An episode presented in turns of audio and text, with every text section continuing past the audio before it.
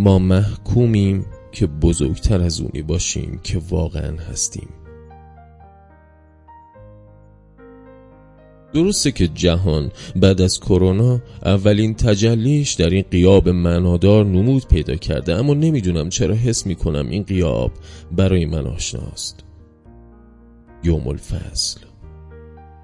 انگار یه جایی اون پس و پشت های ذهنم چیزی شبیه این فصل رو از سر گذرونده باشم.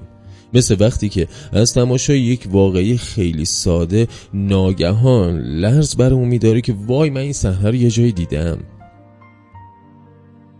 وقتی برای پیدا کردن دورترین ریشه این حس شروع کردم به کاوش پستوی زن یه مرتبه اندوهی از جنس غروب های سیزده به در ریخت توی دلم.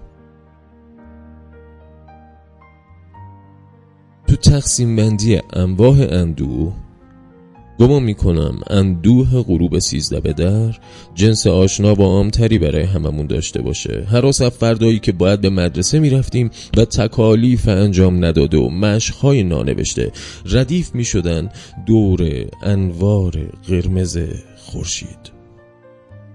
جدول ضرب دست املا رو گرفته بود. تو تاریخ و مدنی دست در گردن علوم تجربی مینداختن و رقص غریبشون در اتمام تعطیلات حول و حراس رو یه جا میریخت توی دلمون. به قول بچگی ها انگار توی دلمون خورده شیشه ریخته باشن. البته نهال این درخت اندوه ظهر کاشته می‌شد توی ذهن من. روز از اینکه خانواده هر روز درست حسابی سیزدهشون رو به در نکردن و خیال بازگشت به خونه منتفی شه اون وقت داغ حسرت دیدار دوباره کارتون رابین هود و پرنس جان و هیس هیس می نشست به جگرم برای یک سال تمام. و اگه اون سال کبیسه می‌شد که همون یه روزش خودش یک سال بود اما برای من یک کابوس قبل همه اینها وجود داشت. انتخاب باغ ام خانوم برای فرار از نحوست روز سیزده. ام خانوم امه پدری می‌شد و اصرار داشت که هر سیزده به در همه فامیل بار و بندیلشون ببندن و راهی باغ ایشون بشن تا هر کس رو که نتونسته تو طول این سیزده روز ببینه اونجا سال مبارکی کنن تمام مهرشون هم متجلی می‌شد در لبهای قلوهی درشتشون و تا چند بوس آبدار از لبهای هر کس بر نمی داشت بلکن نبود. وقت بلند من عنایت ویژه‌ای به من داشت. و اگه مسئلهش با دو سه بوسه با دیگرون حل می‌شد بنده رو دوبله و سوبله دوست داشت. این بودش که با هر بوسه اون تک تک سلول های پوست صورتم به راحتی تزریق ماده غریب رو تو ریشهشون حس می‌کردن. اما این تمام ماجرا نبود. اهل فامیل که می‌دونستن حساسیت منو ما رو دوره می‌کردن و با هر ما چه امه خانوم یک صدا می‌گفتن و بعدشم یه هورا. احساس اینکه شدم سوژه نمایشی که باید در اون نقش قربانی خوشبخت رو بازی کنم. چنان پریشونم می‌کرد که بعد از این مراسم باید برای ساعتی می‌رفتم به دورترین نقطه باغ پشت شکوفای آلبالو دنبال دستمال نداشتم میگشتم.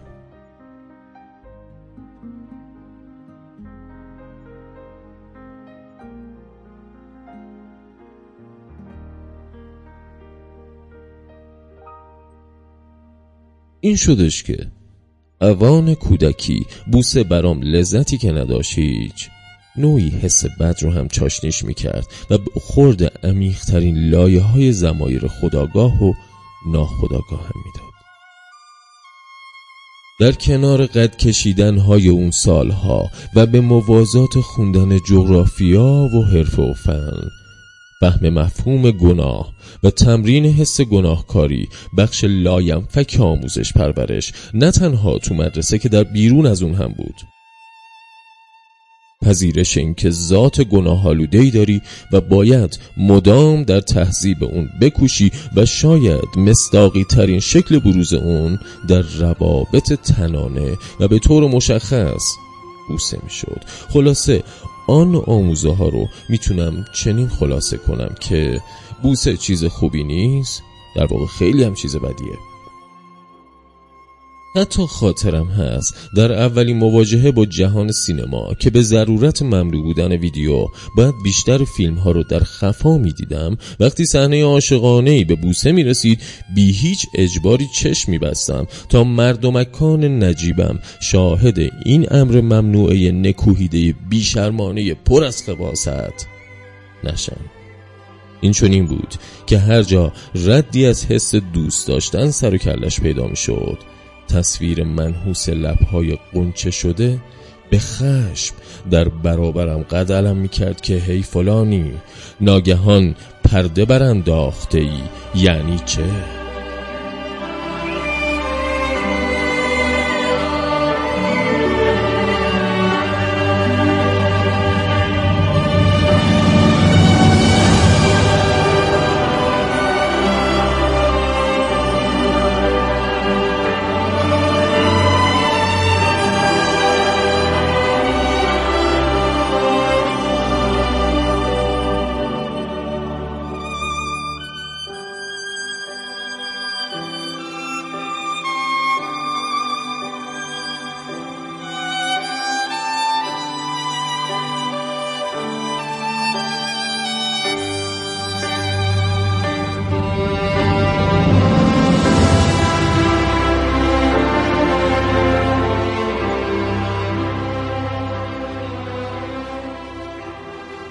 حالا رسیده بودم به سن جوانی و کابوس بوسه. اما بوسه مثل هر جریان طبیعی دیگری خودش رو پیدا می‌کنه. تو رو پیدا می‌کنه. کاری می‌کنه خودت پیداش کنی. کاری می‌کنه بزرگتر از اونی که هستی بشی. کاری می‌کنه کارسون و بوسه یار حکایت دل. نوزده سالگی شب تار آغوش یار. و روحی چنان زلال از مداد رنگی.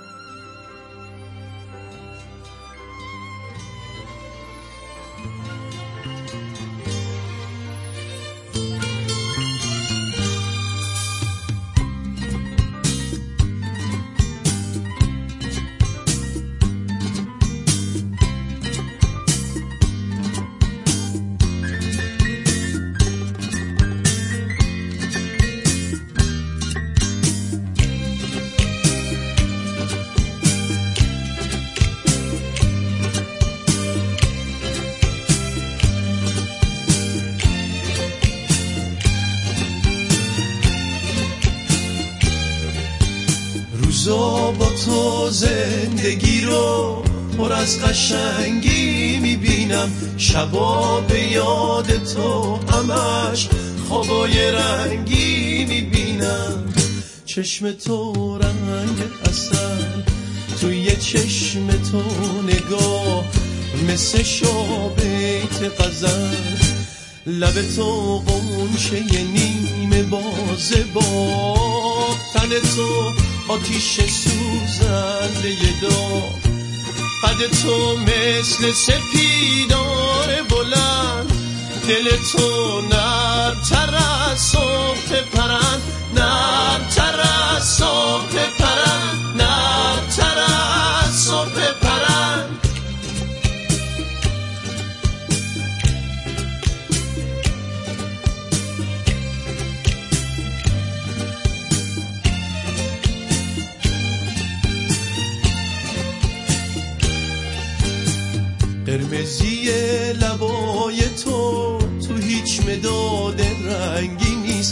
خودت تو آینه ها ببین رنگ که به این قشنگی نیست. شاخ گل حیات ما به آب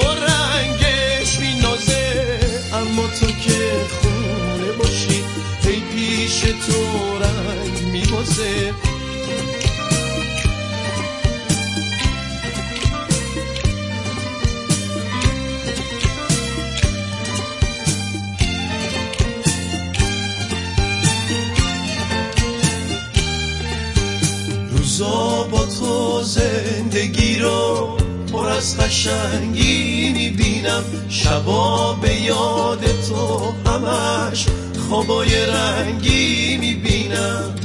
چشم تو رنگ اصل توی چشم تو نگاه مثل شابیت غزل.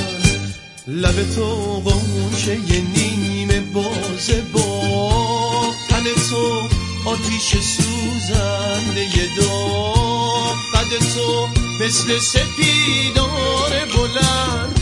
دل تو نرم تر از صبح پرند. نرم تر از صبح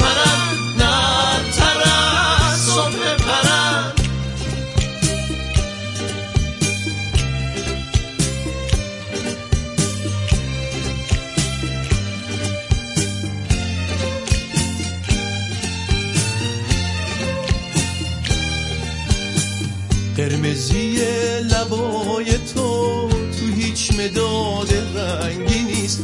خودت تو آینه ها ببین رنگ که به این قشنگی نیست. شاخ گل حیات ما به آب و رنگش مینازه. اما تو که خونه باشی ای پیش تو رنگ میبازه.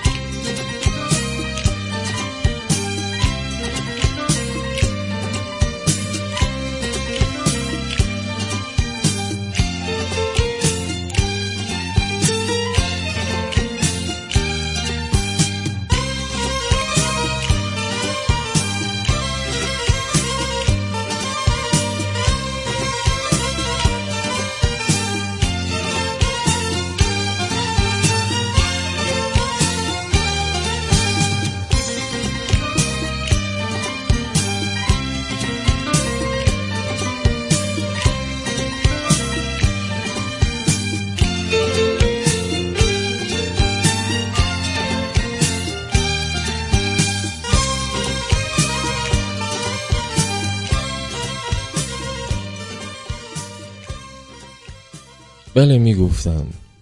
غرق در خاطرات شدیم. اما هزاران سال برای اینکه به دیگری بگیم دوستش داریم و مشتاق دیدارش هستیم دستش رو به گرمی فشردیم. رویش رو اگر اقبالمون بلند بوده باشه بوسیدیم. هزاران سال برادران و رفیقان یک دل وقتی به هم رسیدن ضمن خنده و چاق سلامتی با همدیگه معانقه کردن و از مصافحه و ماچ و بوسه کم نذاشتن. عاشق و معشوق هم به جز بوس و کنار و تنگ هم نشستن و دل دادن و قلبه گرفتن راه دیگه نمیشناختن. کار دیگه ای بلد نبودن تا به کمکش وسال رو به نمایش بگذارن.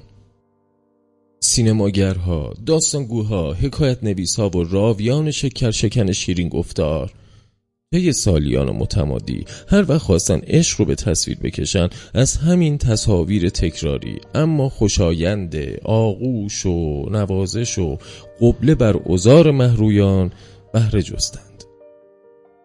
خب راه دیگه ای بلد نبودن. اصلا راه دیگه ای نبود.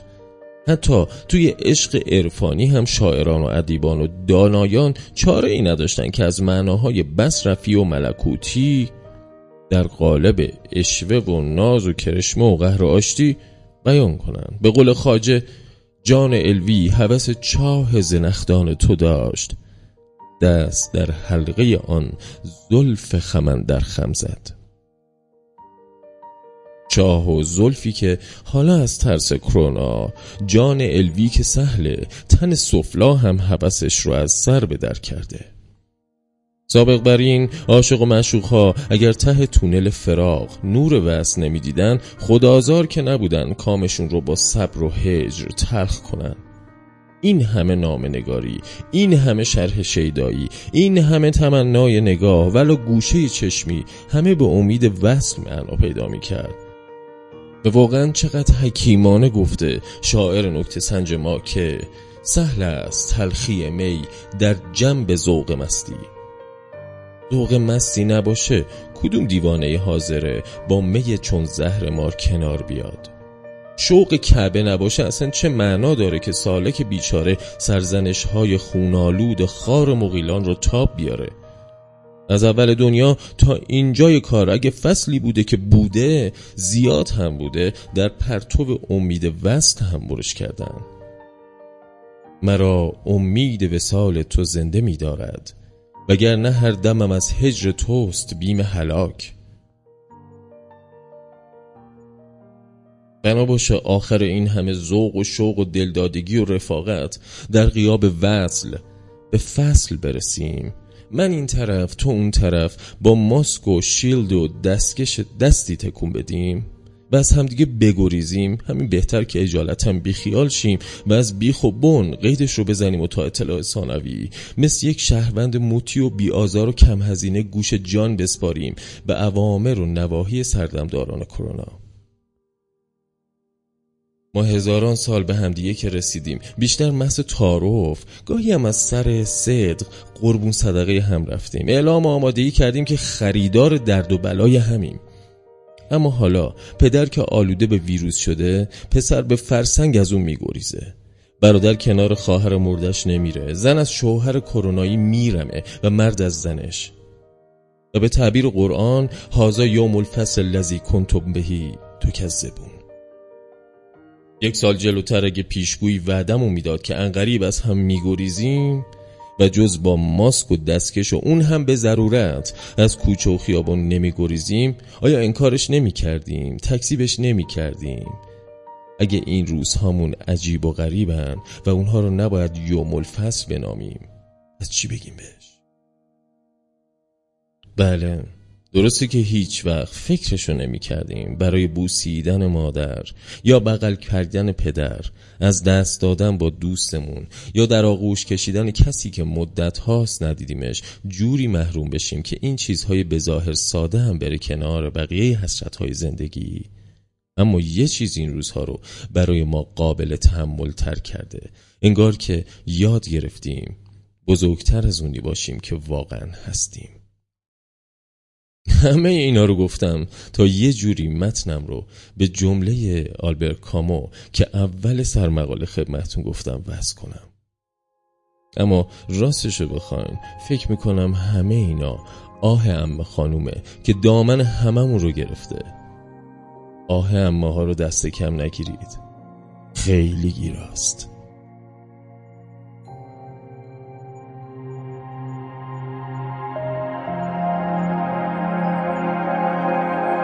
تو این شهر به هر کی شبیه تو بهش بی اراده نگاه می‌کنم. می‌دونم که نزدیک من نیست. می‌دونم دارم اشتباه می‌کنم. تو نیستی و من مثل دیوونه ها. دارم زیر بارون قدم می‌زنم. تو رو اونقدر از خدا خواستم. حواس خدا رم به هم می‌زنم. مثل یه دیوونم دلتنگ و بارونی. اشکام سر میره تو هر خیابونی. قلبم ترک خورده حال بدی دارم. هیچ وقت نفهمیدی چقدر دوست دارم مثل یه دیوونم دلتنگ و بارونی. اشکام سر میره تو هر خیابونی. قلبم ترک خورده حال بدی دارم. هیچ وقت نفهمیدی. من دوست دارم.